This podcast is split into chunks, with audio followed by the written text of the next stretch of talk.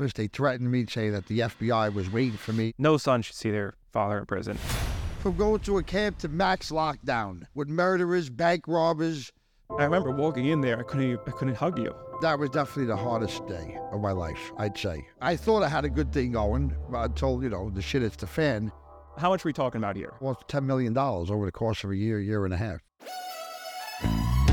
Hello, I'm Steve Class with the business breakthrough you've been waiting for.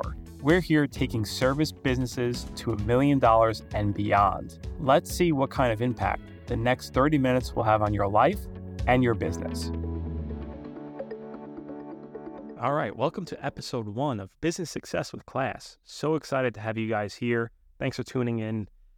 We're coming out really hard out of the gate here. This is a deeply personal story you're about to listen to. And quite frankly, I struggled with if I should even release this, because it involves the story of my father. For those of you who don't know, he was involved in organized crime, 90s to early 2000s. I was arrested in 2001, I believe, and spent a couple of years behind bars. And was, as you can imagine, this was a profound impact on myself and just my overall mentality growing up. I hope that you'll find some value in here. I certainly did. It's a roller coaster of a tale of peaks, very low valleys, and ultimately a story of redemption. If you're listening and you feel like you're stuck in your business or your personal life, and you feel like there's no end in sight, rest assured, as long as you don't quit and take it day by day, there is always a light at the end of the tunnel. And I think you're going to get that from listening in here. So please subscribe to this channel. Each and every week, we're going to bring you some great success stories just like this one. Stay tuned. Thanks for listening. So I'm sitting here with my father, whose life reads like a Frank Sinatra song. He's been a popper, a poet, a warrior. He's been up, down, sideways. He's had peaks, valleys, everything in between. He's someone I consider one of my heroes. He's also someone that I look up to, but I learn what not to do, what to do. And he's got an incredible life story he's going to share that I was a part of as a young teenager. So you can say hi to everybody now. Hey, what's up? I don't know how my son turned out to be the way he is. Yeah. God bless him. We'll get into that. So we're going to speak about a little bit from the very beginning. And this is a wild ride, guys, so buckle up. Tell everybody a little bit where you grew up. We're from Brooklyn, New York, Bensonhurst, all Italian neighborhood. And what was life back then? Was it more of a neighborhood feel? Was it very close-knit? Definitely more of a neighborhood feel, not like it is today. Everybody spoke to each other. Your neighbors were friendly. They would always want to help out. It's just two different worlds the way it is now. Even going back to Brooklyn, it's not the same. Right. So this was also you were born in 1964, so you were growing up mainly in the 1970s. Yeah, the 70s and the 80s. So speak to me when you first started getting involved in work. Like, you were always a natural born hustler. You were always had really good work ethic. So speak about some of your first jobs, what you were doing. About 9 or 10 years old. And my father was a fireman. Grandpa was a fireman. And he used to drop me off at my grandfather's grocery store. 9, 10 years old, just to go there and work, sweeping up, stocking the shelves, cutting cold cuts. And then Grandpa would come pick me up after work. And that got me, just when I first made my first dollar, that's when I could not believe that I actually earned money as a 9 or a 10-year-old. And I had my own money to buy my own candy. Everybody else was asking Mommy and Daddy for money to buy candy or an ice cream. I've been independent ever since about 10 years old. Yeah, so it's not outrageous to say that you were into business as a 9 or 10 years old. Oh, yeah. Matter of fact, my first business was I had a paper route, and you had to be 12 years old to have a paper route. I lied about my age. I said I was 12, but I was really 11. And back then, they would drop the newspapers off at your house. It was the daily news, and you would deliver your newspapers, and then you go around once a week to collect your money. There was no internet, no computers and stuff like that. And you go door to door, knocking on people's doors to get paid. And then we used to, in the wintertime, I would pray for snow because I would just go around knocking on my customers' doors I delivered newspapers to shovel the snow for them. That was my hustle up until maybe 13, 14 years old. Yeah. And I know you mentioned that in Bensonhurst, it was a pretty predominantly Italian neighborhood. Now, for anyone who's ever watched movies like Goodfellas or The Godfather even, some of these scenes take place in Brooklyn, in Bensonhurst and Gravesend. Speak about, you mentioned that you worked at like a meat slicing machine. What was the name of the place? Oh, you talking about when I worked as a butcher? Butcher, yeah. Oh, I worked as a butcher in Meat Supreme. I was about from like 15 to 17, and that was owned by Paul Castellano. And who was Paul Castellano? He was the main mafia boss at the time, and he had about 6 or 7 stores. He was in the meatpacking district in Manhattan, and I met him quite a few times, and they used to send me to his house when it snowed in Staten Island to go shovel his snow for him, and he would throw me $50 or $100, and I'm going back. You go back in the early 80s. That was a lot of money back then. And I didn't even realize how powerful he was until after he got murdered. Then there was like, oh my God, I used to work for the #1 mobster in New York. But I just did a lot of favors. I worked hard in the meatpacking district and in Meat Supreme up until I went to the military. So, great, but we can lead into the military. So it's fair to say that you were around a lot of wise guys growing up just from living in the neighborhood. Oh, yes. Yeah, it was definitely an experience, definitely. Would you say that, how much of an influence did that weigh on you? Because I know that my grandfather, Peter, was very straight-laced, it reminds me of the movie The Bronx Tale, where you have the bus driver who is very like... That's my father. And then you have the guy and like Sonny, the Sonny in the neighborhood, yeah, who is like more the wise guy making a little bit more easy money. So how much would you say that weighed against you? A great deal. I'd say a great deal. It's, you know, when you're young and you can make quick money, it's a good feeling. You impress your friends, you impress girls. You're 16, 17 years old, you know, you're able to go out to dinner and drink and have a good time. So you don't even think about the consequences. And even if you did, there were consequences. It wasn't like you were thinking about going to jail or anything like that. It just was a different era. Right. Different era. And if you got caught, your parents would beat you. Yeah. And that was it. You'd get straight out. And then, you know, you'd go out again. So the repercussions weren't really severe. It was like you get through the pain of that night and then you're good. Not the way it is now. Right. No, so that's for sure. Let's get into what drew you into the military. So what happened? Because you're around these wise guys and you had multiple jobs. So I know you worked at a gas station. What was happening there? At the gas station? Yeah, walk me through what the catalyst was.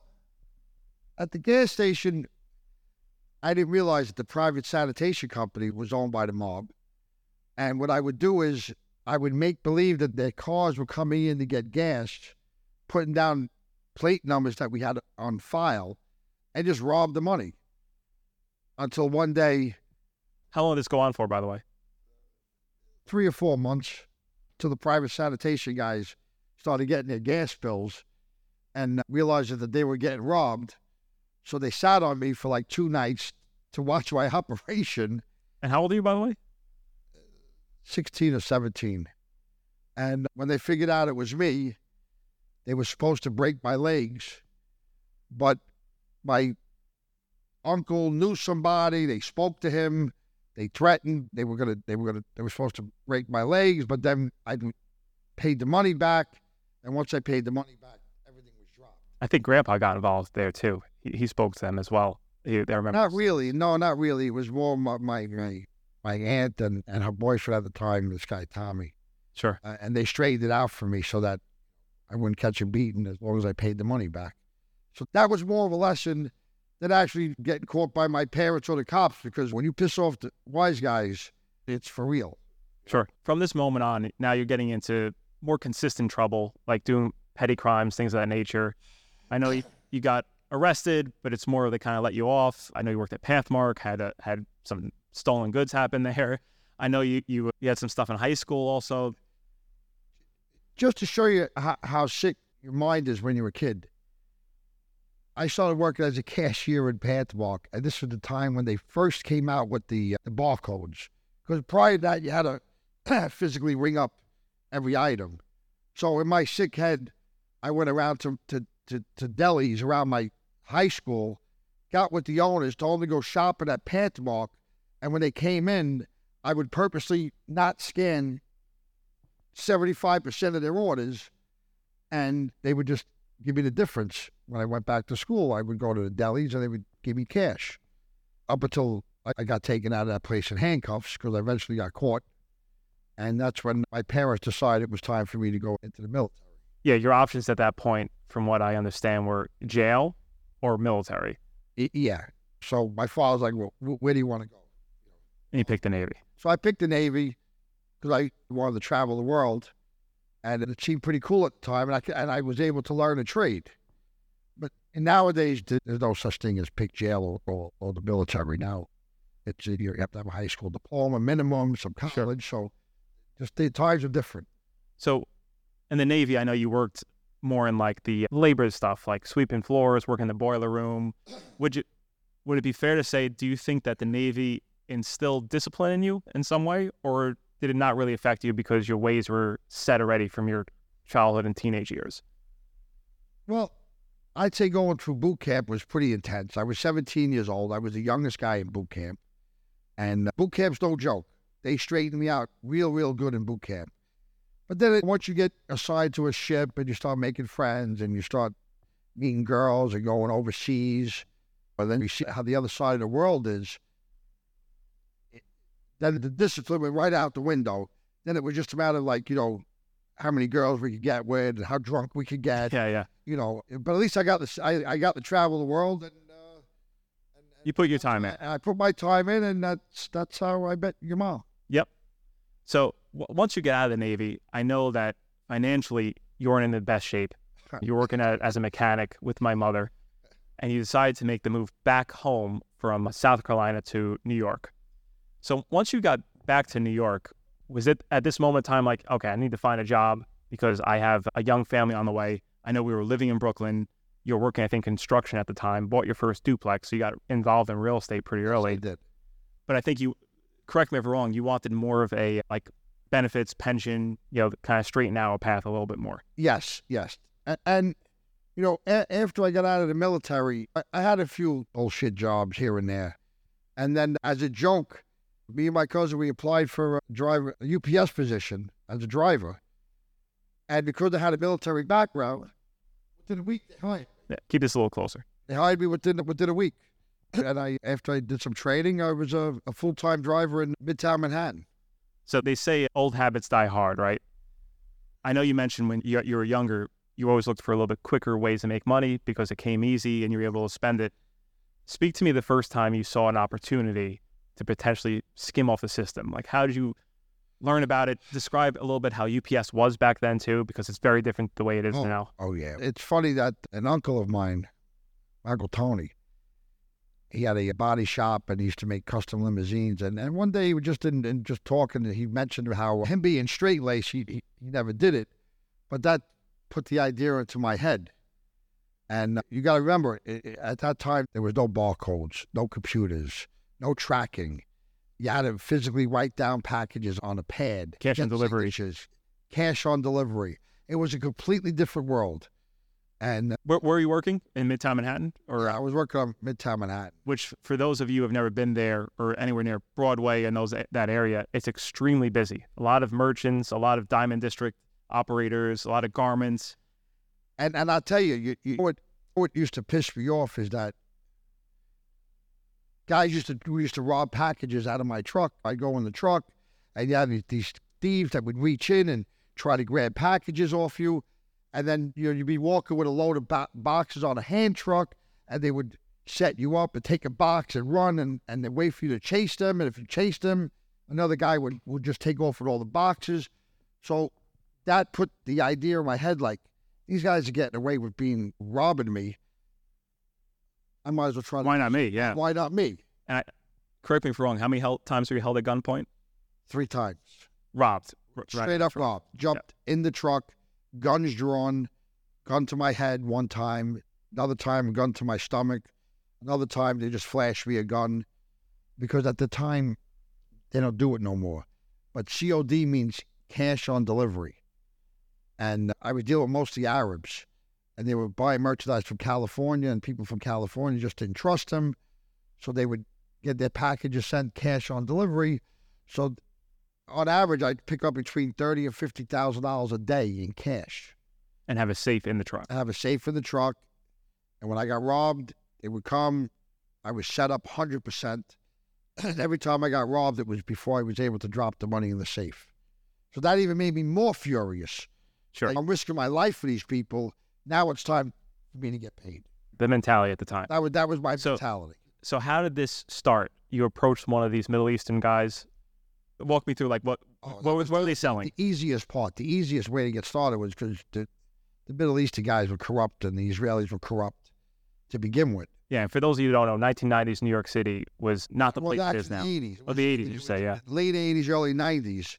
Broadway was full of just mostly Arabs and Israelis, and that's where the wholesale district was. Sure.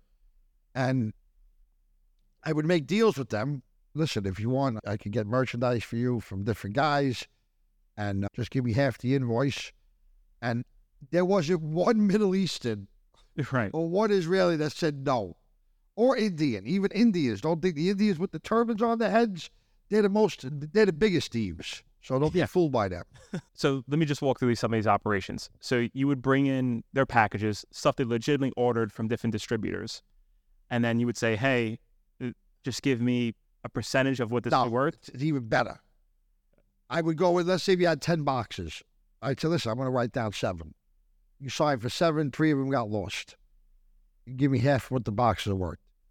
And I had multiple customers. Sure. Multiple, because there was no way to track anything. And then I made friends. I think that, to back up a second, I remember you mentioned to me once that one of the guys was trying to scheme you without trying to get away with it, where he would get the boxes, I think, would cut open the bottom. And then... Oh, I had one of these Arab guys, Lebanese guys. I brought like 20 boxes into his store. And as the boxes were going into the back of the store, he was opening up the boxes, retaping them, putting rags back in them, and then trying to tell me he wanted to refuse the boxes. But it actually, I caught on. I had a big fight with the guy because he was trying to scheme me when I was the schemer. Yeah. And then I just set him straight. Said, listen, if you want to rob, I'll show you how to rob. You ain't got to be trying to bullshit to me and trying to retape boxes. After that, we became good friends and made a lot of money together. So at the time, let's talk about a little bit of income. How much were you bringing in on a weekly basis, would you say? I'd say for a good 2-3 years. Put it this way. I used to save my entire salary and not touch my salary at all. And still be bringing in between $8,000 and $12,000, $15,000 a week. A week. This is also back in the 80s when inflation is, this is a much bigger number now. Yeah, and I saved most of it. You know, I spent it too. I spent a lot of money. I had boats, I had cars, I had motorcycles, vacations, even you got the benefit of it. You know, when I was 5 or 6 years old, I do remember having the really cool red Corvette in the driveway. Yeah. So this is going on for a couple of years. Oh, yeah, a few years. And when does UPS start to potentially catch on? Because I think you had expanded operations and you started recruiting other drivers and even your boss, I believe. So can you get into that a little? Well, my idiot supervisor at the time collected a COD. It was like $7,000.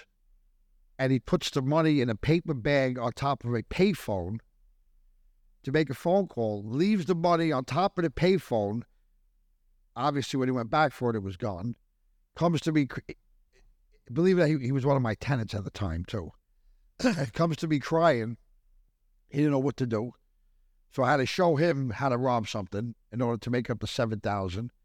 Explain to him how the bullshit, not to say that they weren't in. And I bought him like a couple of days before he had to turn the money in. And but besides that, you know, other guys would catch on, you know, how I was living, what kind of cars I was driving, me and your mom. And I had like 5 or 6 guys at the time that were just giving me boxes that they were just... So you had a full operation where you were the ringleader. Oh, yeah. And you recruited these other guys who saw this opportunity that was happening. Yeah, because they didn't know how to get rid of merchandise. Right. When At the time, when did UPS start to get a little clued into this? When do you think they started following you around saying, okay, this can't be that every single time these packages are lost? I think what happened was, well, the guy that used to load my truck, I was figuring him in too, because he was putting other boxes from different routes into my truck. I made this guy so much money that I bought him a Camaro and just handed him the keys outside and said, your car's parked across the street at the diner. So maybe I started getting a little bit too cocky, and then they... Flashy. So you were drawing attention. Because I was young, I was in my 20s, Right. I was getting flashy. And they started an investigation through loss prevention and started following me around, I know that you used to... Basically, you had a system where all the guys would do the work for you, so your deliveries were almost taken care of. You only had to work about 2 hours for UPS. Oh, yeah. Yeah, my customers would come out to the truck and get their packages, and they would bring the pickups down to me. So I had plenty of time to... You went to the gym. I went to the gym. I used to box at the time. But, I thought I had a good thing going until, the shit hits the fan. But one thing I advise the young generation is stay away from the goddamn drugs. Yeah, that's something interesting. You never actually got involved in any type of drugs really ever. No. In spite of all of that. No, in spite of all the bullshit. No. So I know that UPS started doing this investigation. You get called into an office at one point. Yeah. To sit down with the managerial team and loss prevention. Oh, yeah. They thought that. Yeah. So what was that like when you sat down? What exactly occurred? Well, listen, the only way I was able to walk away from this was because of the School of Hard Knocks. They pulled me in the office. They threatened me, saying that the FBI was waiting for me. They just wanted me to admit to what I was doing. They would be lenient on me, that I would lose my job and all this other bullshit. So when I saw I wasn't snapping, I just basically said, you know what? I quit. And that made them even more furious because they didn't get nothing out of me. I had 10 years in. I was vested, guaranteed a pension, and I just quit. And whatever I did... Well, I know without a factory that they refused to believe that you were innocent. And didn't one of your supervisors confront you afterwards? The loss prevention guy, big Irish guy, confronted me and said, I'm not letting you leave. I'm not going to let you leave like this. There's no way you're going to be able to walk out of this building. I've been following you all day. And I said, well, you were following me all day. Yeah. You saw where I went. You saw, I box every day. So listen, buddy, you got air and opportunity. So either we throw down or you're going to get knocked the fuck out. Yeah. And he got scared and I walked out, and that was the last time I ever walked into that building. So you essentially got away with it. 100%. I resigned for personal reasons. And I know that you were taking a lot of this money you were making and investing it into other businesses. So you're buying up real estate. You were getting clean, so to speak. You were kind of like, okay, this was a close call. Yeah. Let me try to... That was a wake-up call. So what I did was that then I started thinking positively. And I took money, and I bought real estate. I bought bread routes. I bought the laundromats, dry cleaning stores, had restaurants. Had a lot going on for a good 8 to 10 years. I had a long run. So let's fast forward a little bit now to when you had one of these laundromats. Obviously, you had learned operations from your UPS days and applied it to a legitimate business of like how to be a leader, how to have like a crew of guys working for you, how to do delivery successfully from UPS. So yeah. You were the first guy, I think, in Bay Ridge, Brooklyn at the time to do pickup and delivery service for laundromats. I was the only guy in Bay Ridge, Brooklyn that was doing pickup and delivery of laundry and dry cleaning. And I remember for direct marketing, this is now I'm a little bit older, you were the first guy to do door flyers and physically go into these apartment buildings and have me and my brother Michael hang up these door signs to get new customers. I invented the door knocker. Yeah. Where instead of putting flyers underneath people's doors, I had a printer next door to my laundromat. And now that you see, they call them door knockers. It was advertising. But it was my idea to come up with it. Instead of putting flyers underneath people's doors, I put flyers on people's doorknobs. And believe it or not, that was the best advertising ever. Until the internet hit. I remember they were like neon yellow. You couldn't ignore them. Yeah. The trick is, listen, you do flyers, and the rule of thumb is that people will throw them out 5 times without even looking at them. But sure. The 6th time you do the same door, they notice it. They'll get the phone call. And the percentage of, from research, it's like you get between 25% and 0.5% response. I know it sounds ridiculous, but if you're doing 10,000 door knockers, you know, and you get 25 new customers, that's a score. Yeah, and it takes you, let's say, you know, a week or two to hand out 10,000 flyers, but you get 25 or 30 new customers, and you do that every few months. That's how I built my business up. And you built this up legitimately, got up to, I think you were, what were you taking home at the time per week? I would say we're doing at least 10,000 a month net. And that was back in the early 90s. Yeah, that's good income. Money. So let's talk about now how you got reintroduced to some key figures, because I know you had some unsavory characters who started to hang around the laundromat and became your customers. Oh yeah, that was my biggest downfall. There was an Italian espresso coffee shop next door to my laundry, and you know the Arabs used to hang out there, Italians, and you know I became friendly with them, and you know one thing led to another, and they're like, oh, you know, we want to send money overseas. You got a connection? Yeah, I got an accountant. I'm friends with him for 20 years. And one thing leads to another. The accountant sets up these escrow accounts that were supposed to be set up for real estate deals. They were depositing money, cash, into these accounts, wiring the money overseas. The accountant gets lazy, doesn't follow up with the paperwork, and then finally it becomes... Well, let's back up. Where was the money really coming from? From the Arabs and on Broadway. So you introduced these guys... I introduced the Arabs. So your old connections... Yeah. That you used to do business with. Yeah. So essentially they were trying to funnel and money launder money for these Middle Eastern guys to overseas accounts. Where were they, like in like Lebanon and in South America, Lebanon? They didn't want to pay taxes. Right. You know, they didn't want to pay taxes. They were in a cash business. The Arabs wanted to get their money out of the country, and my accountant set up these bullshit escrow accounts, and that's how they were able to push money out of the country. So you weren't really involved in the operations. You just kind of made the connection. Well, I just introduced everybody together, and my accountant at the time, he was a good friend of yours. He was, you know. So how much were we talking about here? Like at what point? Well, it came out to almost $10 million over the course of a year and a half. And what was your take on that? Well, I was responsible for $750,000. I remember that. I remember coming home as a kid. We were living in Staten Island at the time, and I remember going to take a bath, and I remember the bathtub was filled with cash. In the duffel bags you're talking. In a duffel bag. And I think I was 9 or 10, I was like, oh, okay, and just moved it to the side and took a bath. Didn't really think much of it. So you were making some money off of this as well? Oh, yeah, of course. So I know at this point now you had the federal U.S. Treasury Department watching you. You didn't know at the time. No. They were building up a whole case against everyone. Yeah. What was the evidence they used against you? What was the turning point where it was like, we got him? My accountant got busted. Even before that, didn't he send you to go to the bank? Well, yeah, but that wasn't even, I made deposits into his account, but that wasn't the reason how I got busted is that when they busted him for money laundering, he became a rat.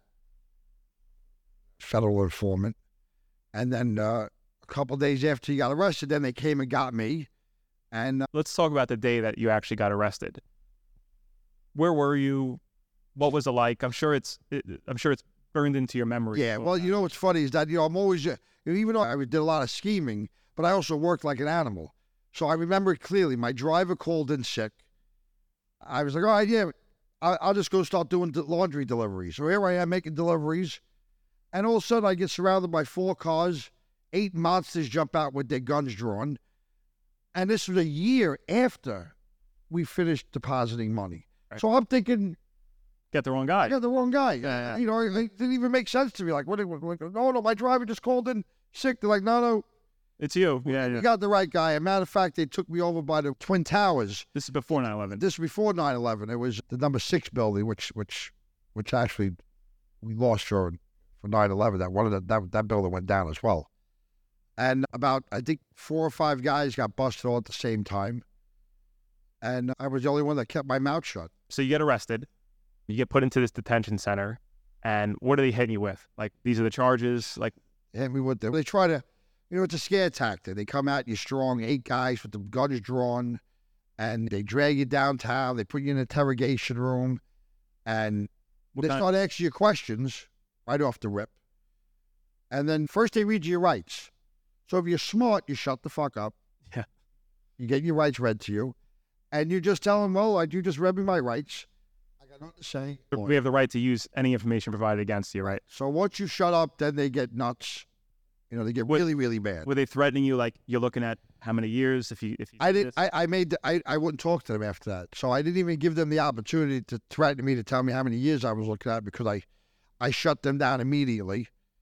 And within my bail was like $500,000. Well, let's get into that. So were you released on bail that night? Because at that time, I don't actually remember you getting arrested. No. It was, I think that they had a court date. And I remember hearing the story that the whole family showed up and then the judge cast a bail. How much was the bail? $500,000. And how much did I think grandma was there with like a couple. My mother and your mother showed up with like 5,000. Yeah. And like, yo, we're going to try to bail you out. So when the judge said the bail was $500,000, I turned to them and said, nah, I got this. You sit down. So at this time, let's not forget that this is like 10 years almost after UPS. How much cash did you have in the bank, and what did the Treasury Department end up doing with it? Well, the way the government works is they confiscated $250,000 legitimate money that was legitimately in my account from the sale of a house. They confiscated all my money. Just froze your assets. Froze my assets. I went from having $250,000 liquid to negative $2,000 the same day I got arrested. Most guys would jump off the Empire State Building losing that kind of money. But at the time, you had two kids, had a wife, had a business, and it's either man up, or become a junkie. Yeah, that's pretty much fall into desperation. Yeah. So you get arrested, you have a court date, you hire a lawyer, spend $60,000 on a lawyer. You get there, and the time you're looking at, I think, was anywhere from 12 months to 36 months, right? What was the time frame? It was like 24 months to 36 months was the time. And how much did the judge give you? Well, the judge gave me the max. Gave me 36 months. Because you didn't cooperate. Yeah. So bottom line, I didn't cooperate. But meanwhile, the accountant got zero time. Because he was the mastermind kind of. Another guy that was way, way more involved than me, he got a year. But I got the most time because I didn't cooperate. And I think the federal government doesn't like that. I'm old school. It sounds weird, but you do the crime and do the time, and that's those are my morals, and I wouldn't change it. I wouldn't change the way I handled myself, no matter what. So I would have did it. So even though your best friend at the time cooperated, threw you under the bus, all your other friends cooperated. They got you see these guys getting way less time. Not one of the mastermind, Billy, the accountant, actually didn't do any time. No time. You still would hold on to those principles and not change anything. Yeah, you know why? Because I don't look over my shoulder. These guys gotta look over their shoulder the rest of their life. Yeah. I don't. And I put that behind me, and it takes a certain kind of man to move forward and straighten his life out and do the right thing. And, that's 20 years ago. So you get sentenced. At this point now, me and my brother Michael know about it. And, when you're 12... I had to lie to you guys. You said, I might go away for a little bit. Yeah. We were very young. You guys were 9, 11, and how do you tell a 9-year-old, an 11-year-old that I'm going to be going away a third of your life, that you're alive? Yeah. So I used to have to tell you, it's only going to be a few months, and there's no way I could have told you how long I was going away. Yeah. So I remember that when you were basically arraigned and brought basically right from the court date on sentencing right to 3rd Avenue in Brooklyn. When you got to the jail for the first time, what was going through your head? Well, first of all, the government's vicious because I was supposed to do a self-surrender because it was a white-collar crime. So the whole time, my lawyer's telling me, look, you're going to get sentenced. You're going to go home. You're going to have 30 days of self-surrender. It's a white-collar crime. You're going to probably go to a camp with all white-collar guys. Little did I know, the day I got sentenced, they remanded me on the spot in front of all my family, and that was definitely the hardest day of my life, I'd say.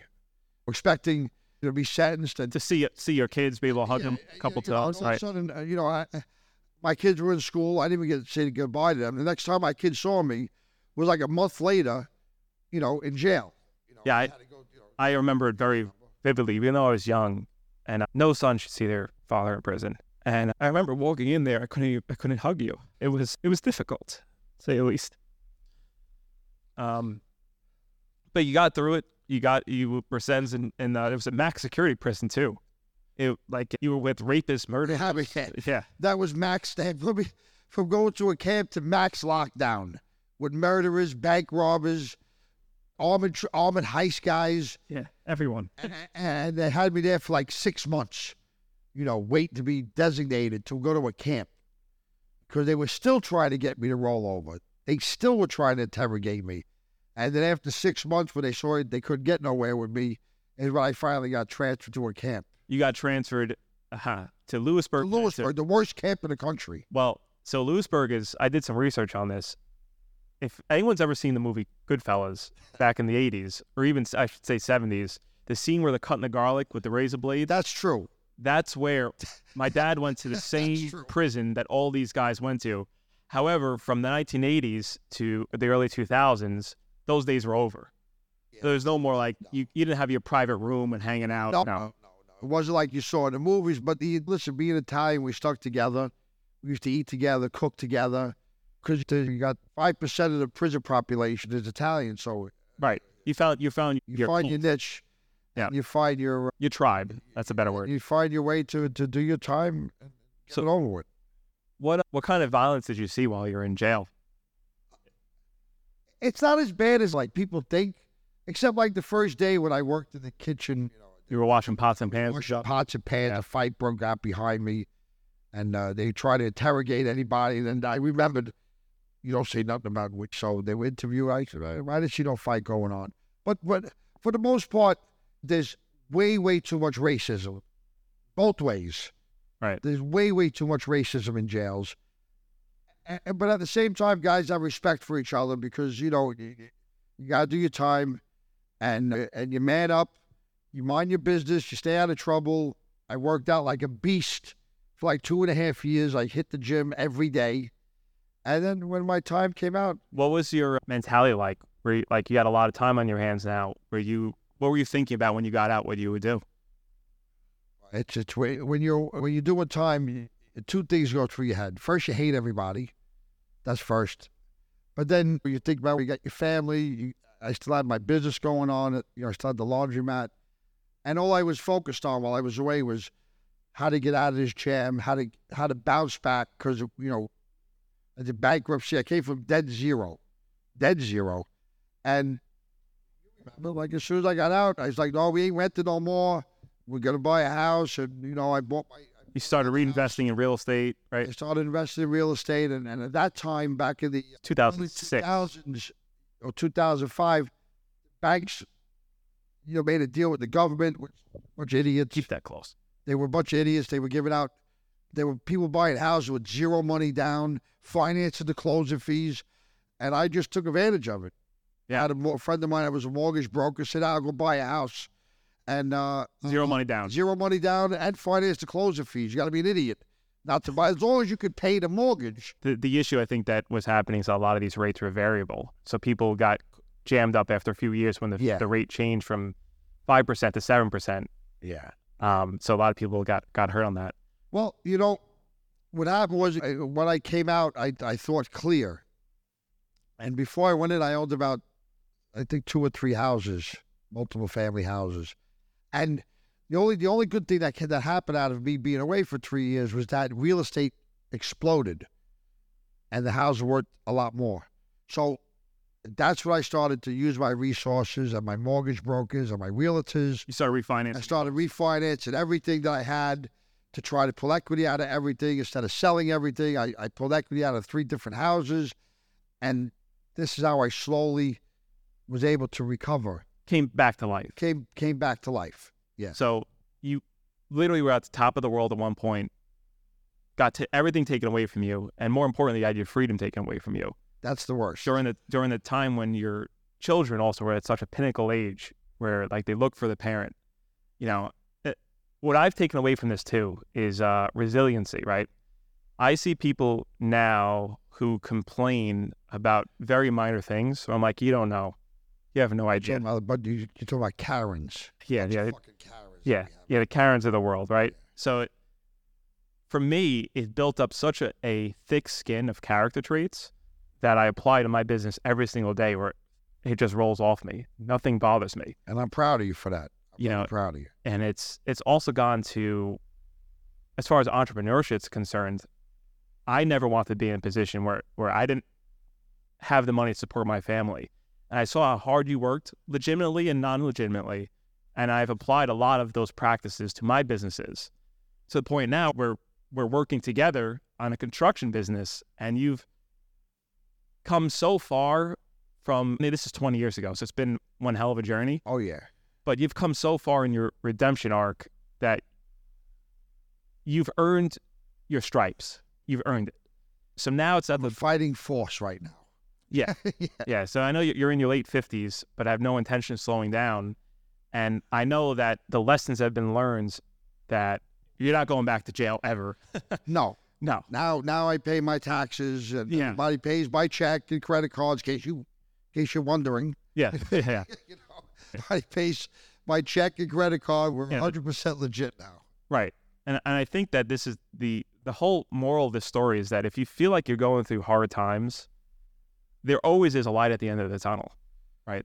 It looks like you're at death's door. I think that that it can't get any worse, and it does. It gets worse. And then as long as you have the spirit to see the light at the end of the tunnel, and just never give up. Just make sure. Listen, it's a blessing just to be awake every day. I thank God every time I wake, my eyes open. So, I feel more blessed just being able to be healthy, strong, willing to work. And forget about the past. Never dwell on the past. The past is the past. I look to the future. I got 3 grandchildren now. Steve's got a son and a daughter. My other son, Michael, has a boy. So these do much, much better now. Yeah, it's amazing to see. And I encourage anyone to listen to this story and take it day by day. Take it where you're... No matter how dark it is for you right now, if you're listening to this, I promise you it's going to get better. Is if all you have to do is just get through the day, wake up the next day. Because in the grand scheme of things, you just heard yourself a pretty wild story. I left a lot of things out because we don't have enough time. Yeah, we have some crazy stories. We ended up, in 2009, buying a restaurant, dealing with a Nazi chef, race riots in the restaurant. The list goes on and on of the crazy things that we've been through that all have been lessons that we've learned about what not to do in a business. And we're finally at a point now, I think, where we're putting into practice 30 years of experience. Nothing ventured, nothing gained. That's right. So true. Never be afraid to start something, never. Because eventually something's going to click. And what me and my son have right now is working out good. We just keep rocking and rolling. We keep growing. Thank God we take on bigger projects. Yep. And we know our place. Steve's the brains. I'm the bull. Yeah. I get the work done. He gets the he's into the sales. And so far we've been doing this almost 2 years, and we've been done nothing but grow. Pretty explosive growth. Yeah. But I think we're gonna end on that note. I think we're gonna use that line: nothing ventured, nothing gained. 100%. Don't be afraid to start. Don't be afraid to see it through. Thank you, everyone, for tuning in. Really appreciate it. Hope you got some value out of this. Hope you, me too. Thank you for tuning into Service Business Success with Class. Are you craving more strategies to supercharge your business growth? You can connect with me at successwithclass.com or on my Instagram at Stevie Class. And remember, when you hit subscribe, it's a win-win. You'll get your hands on all the latest tips, and you'll be supporting the show too. Thanks again for joining. Until next time.